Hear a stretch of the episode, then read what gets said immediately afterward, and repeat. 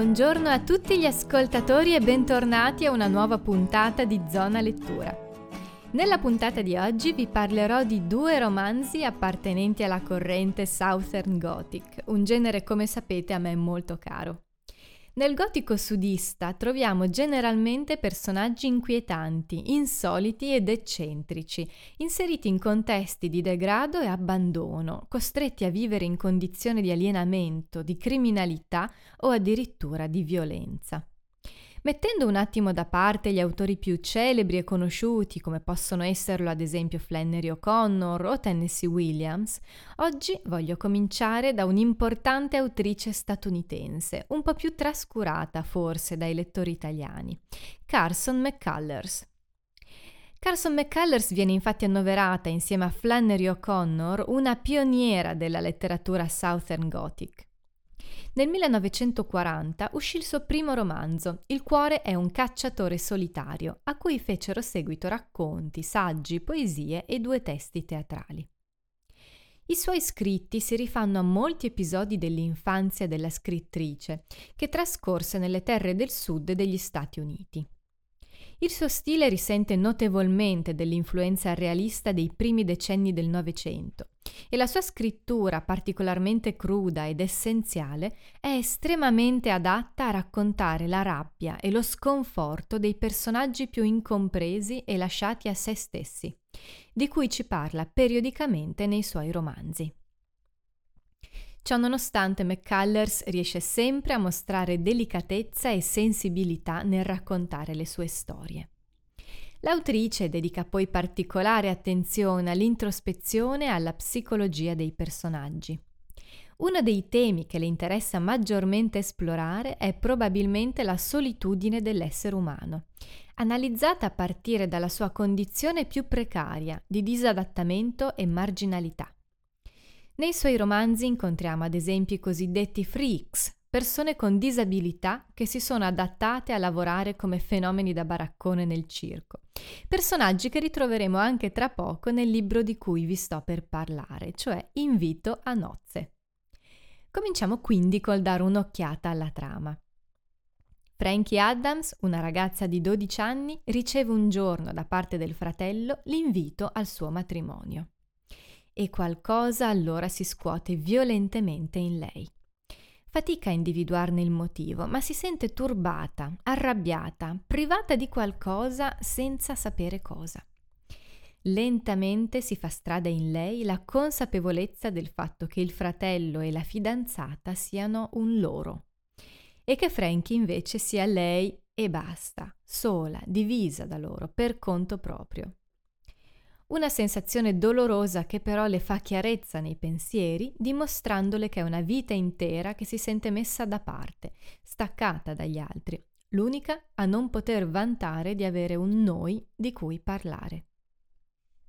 Questo è un libro in cui McCullers riesce a parlarci dell'esperienza umana nella sua accezione più singolare possibile.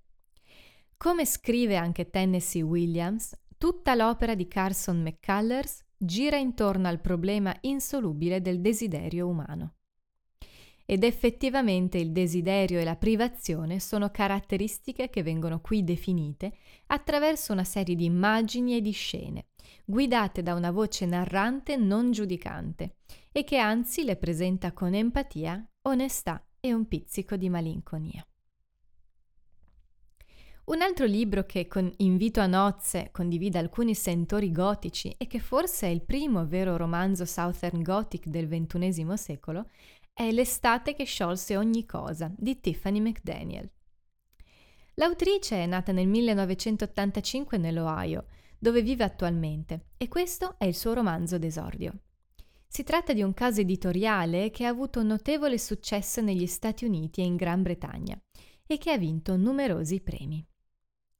Citando Donald Ray Pollock, l'estate che sciolse ogni cosa dà l'impressione che Carson McCullers e Shirley Jackson si siano incontrate con Nathaniel Hawthorne in qualche remoto luogo celestiale, per scrivere insieme il primo vero grande romanzo gotico di formazione del XXI secolo.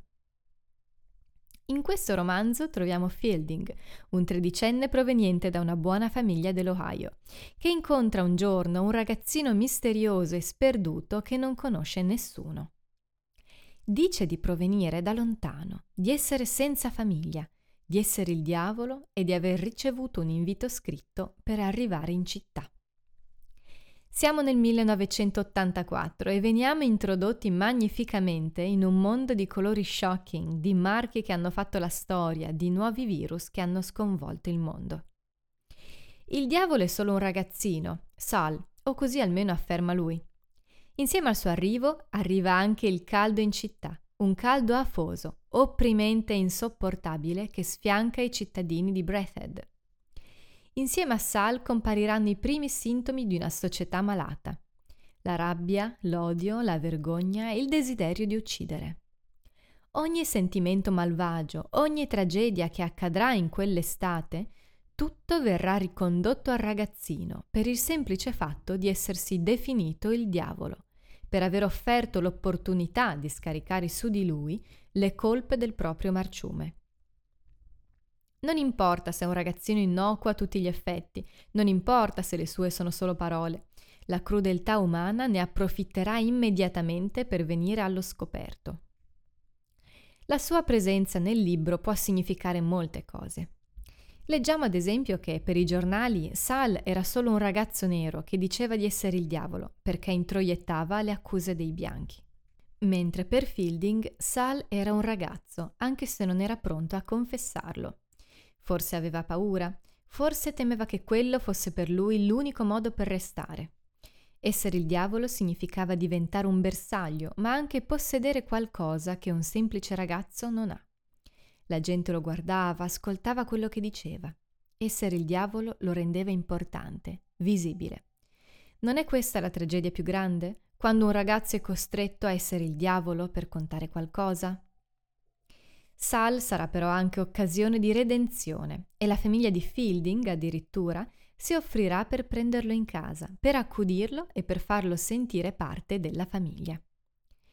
Gli abitanti di Breathed sentiranno bruciare le proprie ferite e metteranno in discussione ogni certezza relativa al confine tra il bene e il male, tra il mistico e il concreto. È un libro che parla d'amore attraverso il dolore e della bellezza tramite la paura. Nell'estate che sciolse ogni cosa, molte saranno le tragedie, i disastri e i dolori, ma altrettante saranno le scene indimenticabili che McDaniel dipinge quasi avesse un pennello e non una penna in mano.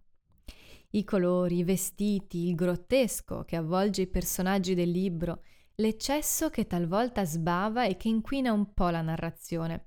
Non è infatti un libro perfetto, è sicuramente acerbo, ma è anche molto forte e spesso straziante.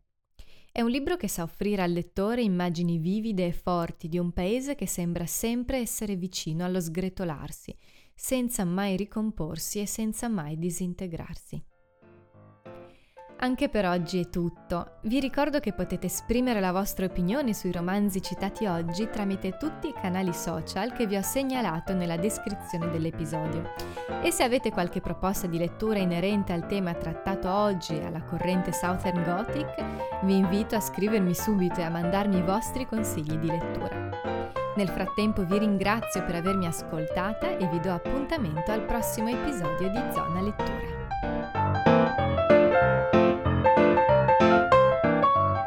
Avete ascoltato Zona Lettura, un podcast ideato e prodotto da Ludovica Scaramuzzino.